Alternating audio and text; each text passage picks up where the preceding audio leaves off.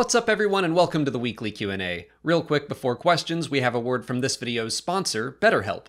I've struggled with stress and anxiety for years. I started going to therapy back in 2012 and have been going off and on ever since. Talking to a therapist has been a huge help for my mental health as well as my professional and personal life, but there's no denying therapy can be expensive and time consuming. That's where BetterHelp is different. Their services are more affordable than in person therapy, and you can visit a therapist from the comfort and privacy of your home.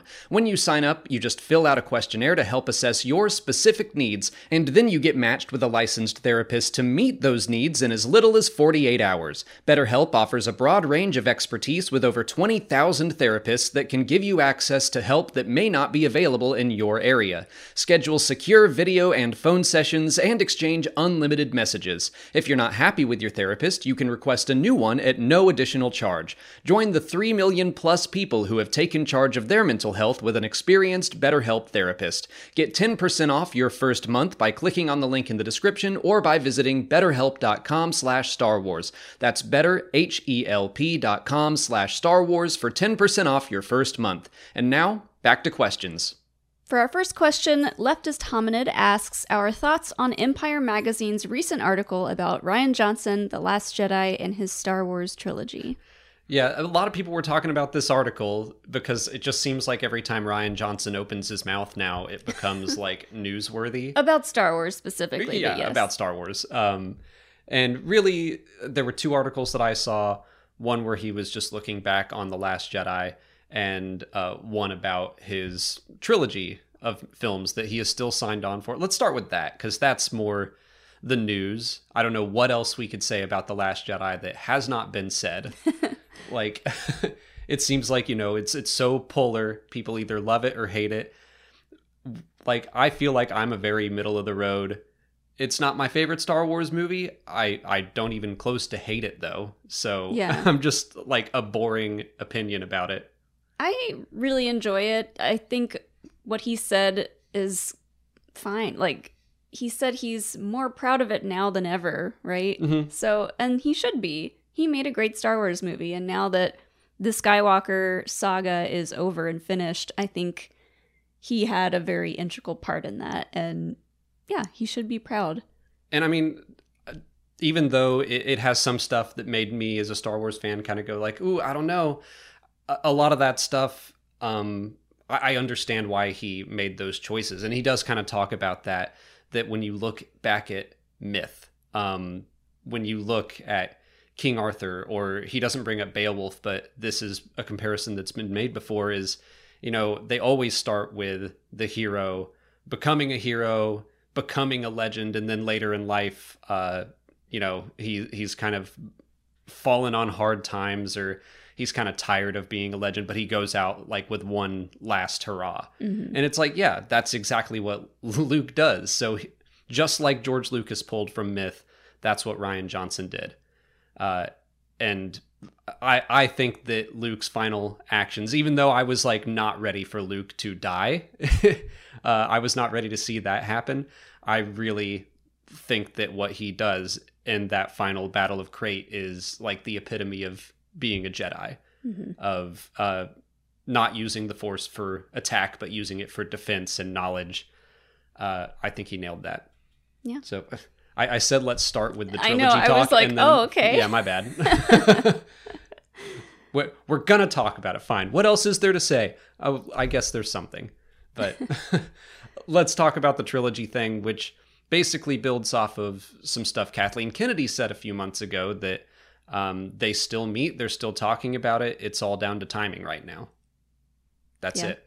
I mean, I- I think this is great news for Rian Johnson fans that he it's still something on his radar and on Kathleen Kennedy's radar. And he did say something like he would be sad if he never got to play in this sandbox again. So just hearing some reassurance from him uh, about the idea of him coming back and doing anything in the Star Wars universe uh, feels good. Yeah.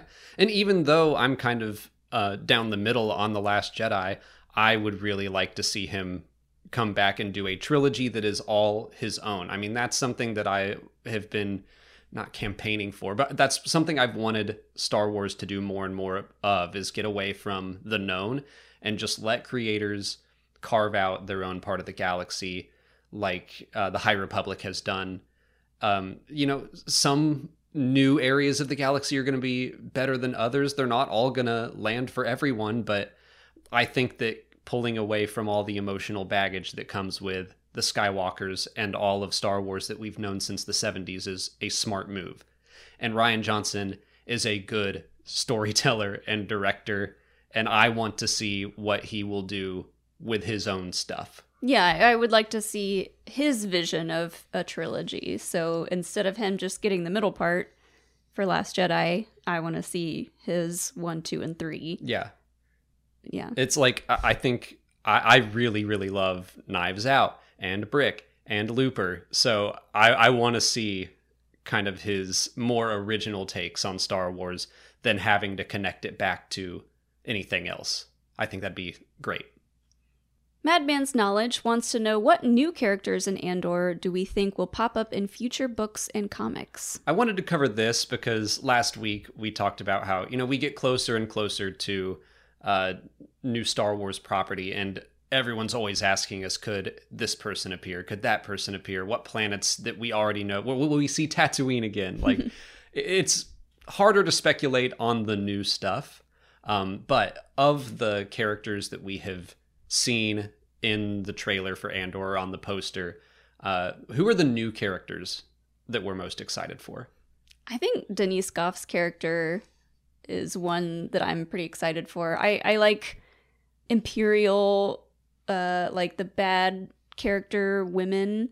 I, I want to see more of that. Uh, I was a really big fan of Pryce and Rebels, so I think, uh, what's her character's name? Oh, uh, now Dedra Meero. Dedra. Yeah, you put me on the spot, and I had to I had to pull it. I'm excited for Dedra and just to see a little more of the Imperial side side of things and get a closer look at the Imperials in this time period. That's great. I was going to say Syril Karn. so the the two together, the two Imperials, I, I'm very intrigued by both of them. But Syril got a lot of focus in the trailers, uh, and didn't I don't think have any lines in either of them. It's just a lot of intense looks. uh, I saw an interview with them both where they were talking about their other favorite fandoms, and uh, Kyle Soller, who plays Syril, said he loves Indiana Jones. So now I'm just on board with that actor and I want nothing but the best for him. And didn't she say Gus from Breaking Bad was one of her like favorite performances? Yeah. So uh, she she said that she was kind of basing her character off of Gus, and we're we're watching Better Call Saul right now, and uh, Gus just got into it, so that's fun. but yeah, both of those Imperials I think look like a lot of fun. Luthen Rael is someone new that I think will be popping up in the future, and, and that's the thing. Uh, Madman kind of asked, "Will we see these characters in books and comics in the future?" Almost certainly. I mean, that's just the way Star Wars goes. yeah, I I wonder how much of the political stuff that we're gonna get because if we got maybe like a Mon Mothma spin-off comic, that would be cool, and then we would probably see a lot of the other politicians and senators that we might see in Andor. Yeah. Not to go too far down the rabbit hole of uh, characters that we already know, but it is wild to me that this is going to be the most we've ever gotten to see of Mon Mothma. That she's been such a prominent figure in Star Wars since 1983. Yeah. and now 40 years later, we're finally like really digging into her story, and I'm excited for that. But yeah, uh, I, I also wanted to mention I think it's like Luthen Rael's partner in crime. I don't know what her exact role is. I know she was named in the subtitles, but she was the one in the trailer that was kind of like, You're slipping. And he's like, I'm not slipping. I'm just being careful or I've, I've, I've been hidden for too long. I don't know. But she seemed really intriguing. Someone that was kind of acting a little mousy and helpful on one end. And then, like, she literally lets her hair down and Mm. is uh, a lot more intense. So I, I want to know what her deal is. That sounds like a, an interesting character dynamic. Guiguio asks if the New Republic establishes itself too quickly in The Princess and the Scoundrel. Well, I will point out that in The Princess and the Scoundrel, I don't know if you're listening to the audiobook or reading it. When you're reading it, they talk about the New Republic a lot, but it's with a lowercase n and a lowercase r, as in they're they're kind of speculating like we have to make a New Republic. I don't think they knew that it would be the New Republic yet. Um, but yeah, I, I do think that that's kind of the case. I also don't put that at Beth Revis's feet uh, because the Aftermath trilogy basically set that up. With the first Aftermath book, already the New Republic was a thing months after the Battle of Endor. So all of this stuff just, I do think happens rather quickly. I, I kind of wish the Battle of Jakku were not just a year after the Battle of Endor, but that's just me. Yeah, I mean, I'm I'm only like halfway through the book still right now. I'm really enjoying it. It does feel like things are moving fairly quickly, but I I mean, maybe she didn't get approved to write a 600-page book about the creation of the New Republic. She she wanted to write a love story, Right.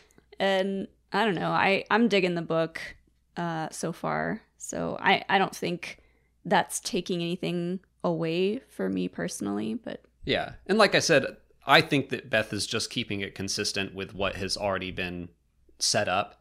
And obviously, you know, this isn't real. It is fantasy.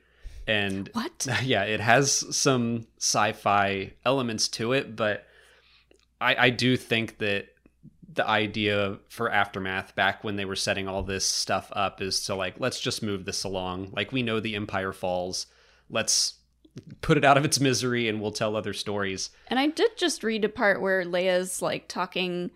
I don't know if she, this is an inner monologue or not, but I, she's talking about all of the contingent, contingency plans that she knows Palpatine has in place, mm-hmm. and some of them are already kind of starting to pop up here and there. So she knows that there's other stuff going on. Yeah, and, and that's basically the idea of why it fell so quickly is that Palpatine pushed it along, and that's what we find out in Empire's End that Operation Cinder is very much a like, oh, will you let me die, Empire? Well, you don't get to survive either, and so Palpatine uh, destroys the Empire partially himself, and you know that's fine. I think there could have been a more middle ground between how long it lasted in Legends beyond Endor, but more than a year.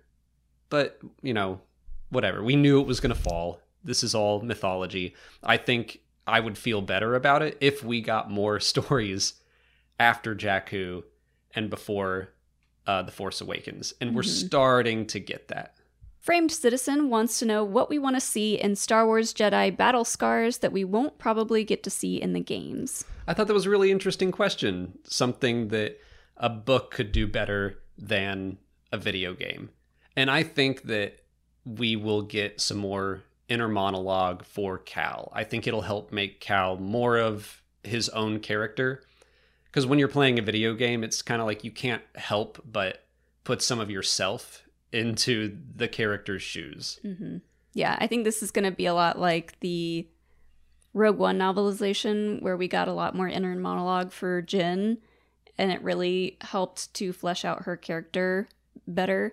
So, yeah, I, I think that would make perfect sense. Yeah. Uh, Cal is a character I understand outside of myself, but still I just I can't help but think back to Fallen Order and being like, "Oh man, that time I fought the Ninth Sister sure was neat."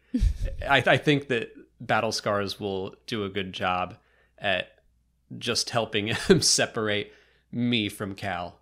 I am Cal. I'm as Yeah. cool as Cal, is what I'm trying to say. If we can get some some of his thoughts on specific, yeah, like fights that we had in the game, where he's kind of like looking back mm. at his performance or you know who whoever it was that he fought or his time around Vader like that would be really cool also just talking about maybe flashbacks from training and the the Jedi temple that'd Yeah. be cool and not to just talk about Cal, I think all of the characters will benefit from this. Uh, I'm I'm excited to see more Merrin, Greez, uh, I Sear, blanking on a name again. Ugh, my brain's not firing on all cyn- cylinders this morning. yeah more Merrin would absolutely be just a treat and even the author mentioned that she was excited to write Mm-hmm. for Merrin. So I hope we get another scene. Okay, we need an inner monologue of Greez and how he just loves salty food. Like, let's finally get an explanation for salting his food for a minute and a half straight. maybe something about that species needing extra sodium in their diet. Yeah. Tom Nash asks, "What was the last Star Wars story that made us cry?" I and they did say uh, rewatches count, so it doesn't have to be the last thing that you saw for the first time. But I do think it was the last episode of Obi Wan, uh, Mm. specifically Obi Wan finally like coming back, reuniting with Leia, and telling her about her parents, and then her being like, "I I have everything I need." Basically, looking at her, her uh, Bail and Breha. Yeah, I I didn't think about that one, but that's definitely the last one that made me cry. I was thinking about books, uh, and I don't often cry during like while reading Star Wars books, but I know, uh, maybe it was Rising Storm or Fallen Star. I can't remember which one. Maybe the end of of, of uh, Rising Storm yeah. made me cry. Uh, yeah, I mean that was. I I, I just that was had so like intense. I didn't cry at that one. I think I was just mad at Cavan Scott. yeah. in a good way. Uh, but if we're talking books, Midnight Horizon, the end of that book, uh, got me weepy. Mhm. Just, I, I really loved uh, Ram and Reath's relationship, and uh, the book's been out for months, but I still don't want to like spoil it. But the way Reath's uh, story went at the end, uh, I I really really liked it. On to YouTube questions. The RM Network wants to know if Leia ever reconciled her contempt for Vader with Obi Wan's words about Anakin. I did not mean for that last question to flow so well into this one, but here we are. uh, I, I really like that question, where in The Princess and the Scoundrel, we see her coping with the fact that Darth Vader is her father. And it doesn't connect back to the Obi Wan series or any of that, so we don't get her thoughts on that as far as I recall. But I would like to think that Leia kind of reconciled Vader and Anakin. I don't know. I, I never got that sense in Bloodline so much Mhm. that she was that she had made peace with it. Really, Yeah, I don't think specifically with Obi Wan's words about Anakin, because that happened such a long time ago, and I don't know that she would remember that, but I think she would remember. I would hope so, but maybe she does kind of view Vader and Anakin as separate people. I, I would think so. Because, yeah, the way that she kind of talks and thinks about Vader to herself and to Luke in Princess and the Scoundrel, she's kind of like, I am not okay with this, and I'm just gonna like put that on the back burner for now. Yeah. I, I- do think she probably thought about it at some. And there are some cool moments in The Princess and the Scoundrel where Leia is wondering what her future should be. Should she train as a Jedi? Does she want to learn more about the Force?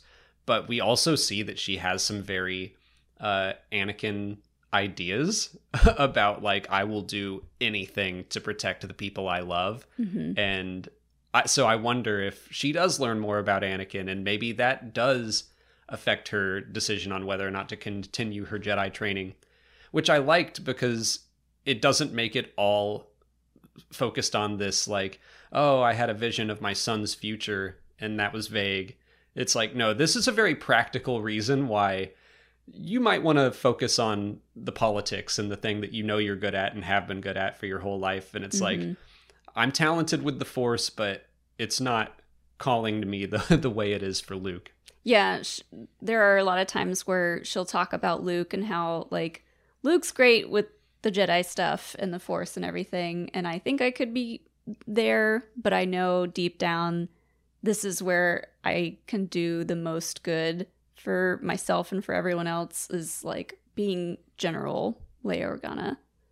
Alan Paris asks if Palpatine really wanted Vader to become more powerful than him. So that's from Revenge of the Sith. Sidious tells Yoda that Darth Vader will become more powerful than either of them. Did he really want that?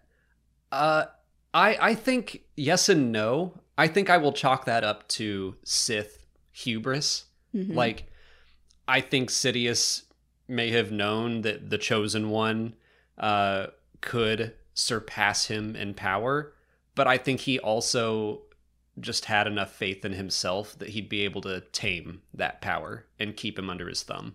Yeah, I think maybe this is a different kind of power. Like Vader would be more powerful in the Force and a more powerful presence, maybe.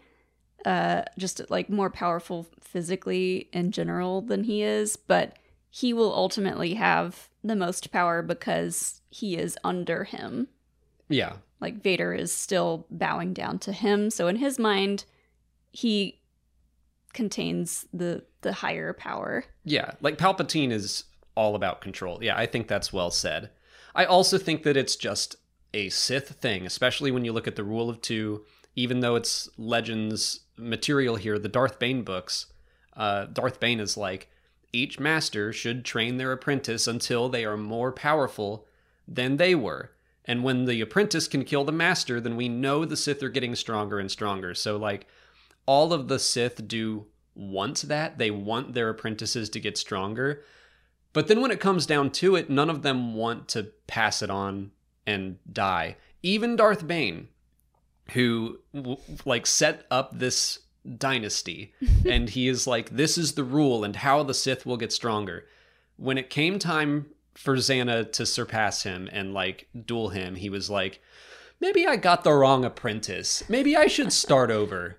like he doesn't want to let go. Mhm. So I think that's just the Sith thing of yeah, we do want to cooperate. We want to make sure we get stronger, but I always want to be the the top dog.